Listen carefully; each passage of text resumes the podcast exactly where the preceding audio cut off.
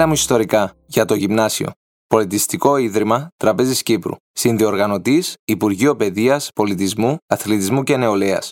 Η Κύπρος κατά την πρώτη περίοδο της Εγκλοκρατίας και την περίοδο του Μεσοπολέμου 1878-1939. Δόκτωρα Αναστασία Γιάνγκου.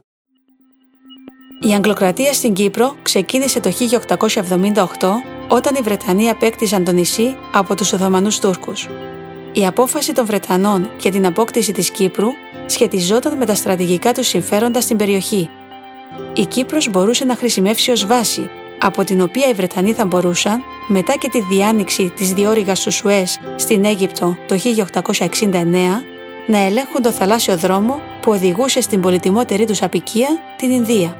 Έτσι, το 1878, κατά τη διάρκεια του συνεδρίου στο Βερολίνο, η Αγγλία προχώρησε σε μυστική συμφωνία με την Οθωμανική Αυτοκρατορία για την απόκτηση της Κύπρου, λαμβάνοντας την υποχρέωση να υποστηρίξει την Οθωμανική Αυτοκρατορία σε περίπτωση πολέμου με τη Ρωσία.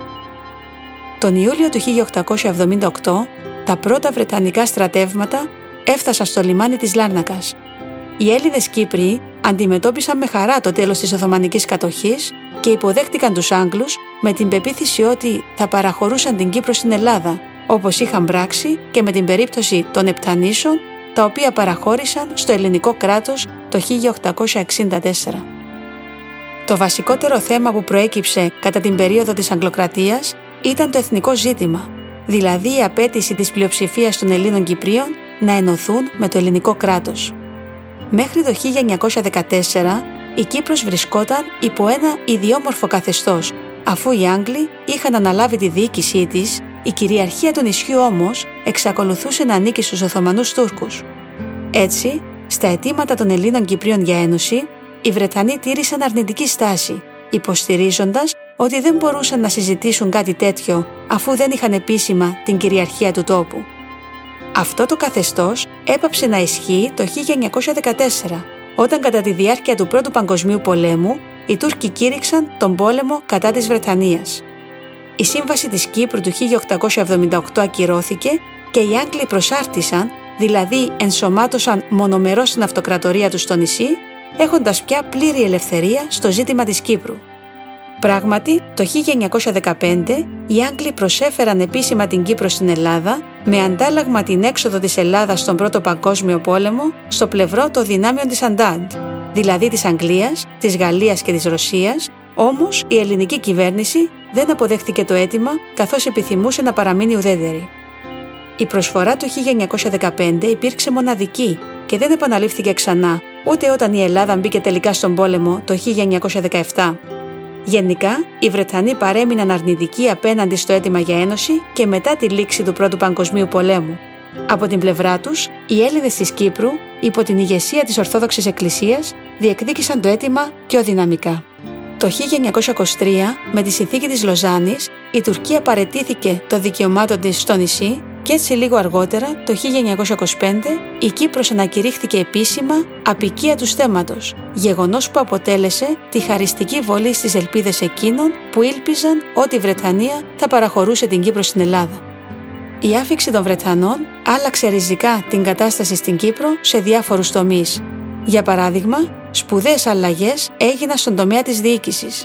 Επικεφαλής της απικιακής κυβέρνησης ορίστηκε ένας ύπατος αρμοστής, από το 1925 ο τίτλος μετονομάστηκε σε κυβερνήτης, τον οποίο βοηθούσε στα καθήκοντά του μια ομάδα ανώτερων Άγγλων διοικητικών υπαλλήλων.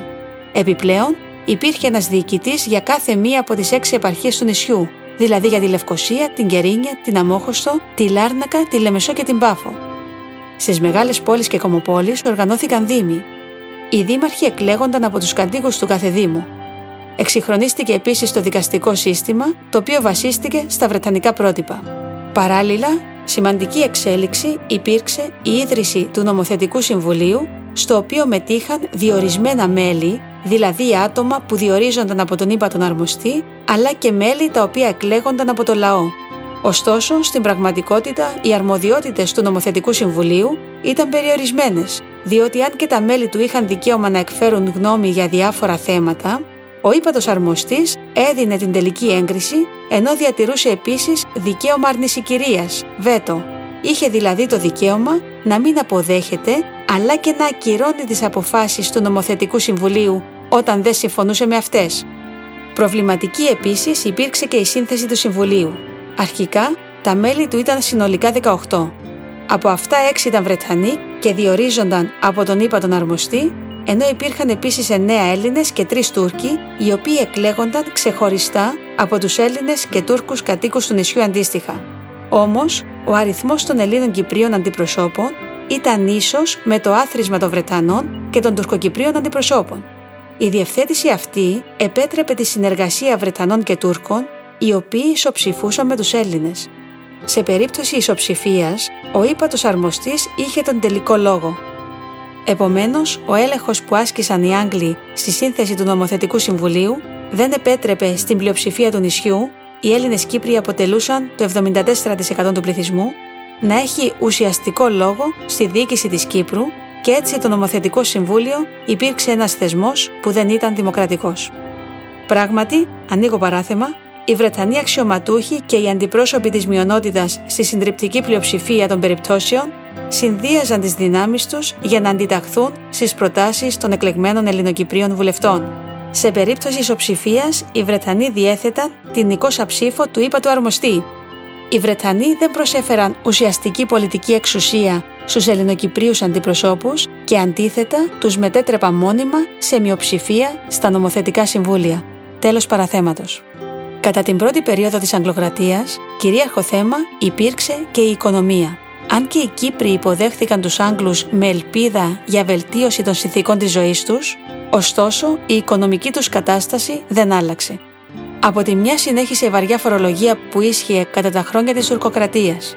Από την άλλη, οι Άγγλοι επέβαλαν επιπρόσθετα το φόρο υποτελείας ύψους 93.000 λιρών Αγγλίας που αφορούσε αποκλειστικά οικονομικές υποχρεώσεις της Αγγλίας απέναντι στην Οθωμανική Αυτοκρατορία και τον οποίον κλήθηκαν να πληρώσουν οι Κύπροι. Ως αποτέλεσμα, η Κύπρος παρέμεινε ένα πολύ φτωχό νησί και η ανάπτυξή της έγινε με πολύ αργούς ρυθμούς, με αποτέλεσμα η Κύπρος συχνά να αποκαλείται στα κτοπούτα της Αυτοκρατορίας. Σταθμός της εξελίξης αποτέλεσε η εξέγερση εναντίον των Βρετανών που έλαβε χώρα τον Οκτώβριο του 1931, τα Οκτωβριανά. Τα αίτια της εξέγερσης εντοπίζονται στην αυξανόμενη απογοήτευση που προκάλεσαν οι διαρκείς αρνήσεις των Βρετανών να συζητήσουν το θέμα της Ένωσης, καθώς επίσης και στη συνεχιζόμενη κακή οικονομική κατάσταση του τόπου που οδήγησε στην εξαθλίωση μεγάλου μέρους του πληθυσμού, ιδιαίτερα των αγροτών και εργατών, Επομένως, το εθνικό ζήτημα και η κακή οικονομική κατάσταση οδήγησαν στην εξέγερση των Οκτωβριανών. Αφορμή υπήρξε η κίνηση του Βρετανού κυβερνήτη Στόρς να περάσει, χάρη στην προνομιακή του ψήφο, νέα φορολογία, αγνοώντας το νομοθετικό συμβούλιο το οποίο είχε ψηφίσει εναντίον της επιβολής της. Κεντρική μορφή της εξέγερσης των Οκτωβριανών αναδείχθηκε ο Μητροπολίτης Κιτίου Νικόδημος Μιλονάς, ο Μιλωνάς παρετήθηκε από τη θέση του ως μέλος του Νομοθετικού Συμβουλίου και σύντομα την κίνησή του ακολούθησαν και οι υπόλοιποι Ελληνοκύπριοι βουλευτές. Κάλεσε τους Κυπρίους σε ανυπακοή και κήρυξε την ένωση της Κύπρου με την Ελλάδα. Αυθόρμητες διαδηλώσεις εναντίον των Βρετανών έλαβαν τότε χώρα σε όλη την Κύπρο, ενώ στη Λευκοσία η συγκέντρωση οδήγησε στην πυρπόληση του κυβερνίου την έδρα δηλαδή του κυβερνήτη, στη θέση του οποίου αργότερα κτίστηκε το σημερινό Προεδρικό Μέγαρο. Οι Βρετανοί έδρασαν γρήγορα και κατέστηλαν την εξέγερση, στην οποία αρκετά άτομα έχασαν τη ζωή τους, ενώ άλλα τραυματίστηκαν. Οι συνέπειες των Οκτωβριανών υπήρξαν πολλές και μακροπρόθεσμες. Συγκεκριμένα, επιφανείς προσωπικότητες της Εκκλησίας και της πολιτικής ζωής εξορίστηκαν, ενώ οι Άγγλοι επέβαλαν πρόστιμο στους Κυπρίους για αποκατάσταση των ζημιών που προκλήθηκαν κατά την εξέγερση. Ακόμα, καταργήθηκε το νομοθετικό συμβούλιο, ασκήθηκε αυστηρός έλεγχος στην εκπαίδευση, περιορίστηκε η διδασκαλία του μαθήματος της ελληνικής ιστορίας, απαγορεύτηκαν οι εθνικοί εορτασμοί και η χρήση εθνικών συμβόλων, για παράδειγμα οι ελληνικές σημαίες, καθώς και ο ελληνικός εθνικός ύμνος. Έτσι, ανοίγω παράθεμα, από το 1931 η Κύπρος στέθηκε υπό ένα δικτατορικό καθεστώς που καταργούσε κάθε αντιπροσωπευτικό θεσμό. Μοναδικός άρχον ήταν ο κυβερνήτης, που συνδύαζε την εκτελεστική με την νομοθετική εξουσία. Τέλος παραθέματος. Το ανελεύθερο καθεστώς που επέβαλαν οι Βρετανοί ονομάστηκε Παλμεροκρατία. από το όνομα του κυβερνήτη Πάλμερ που εδραίωσε κατά τη διακυβέρνησή του 1933 με 1939 πολλά από τα ανελεύθερα μέτρα που επιβλήθηκαν και που θα διαρκούσαν μέχρι την έκρηξη του Δευτέρου Παγκοσμίου Πολέμου.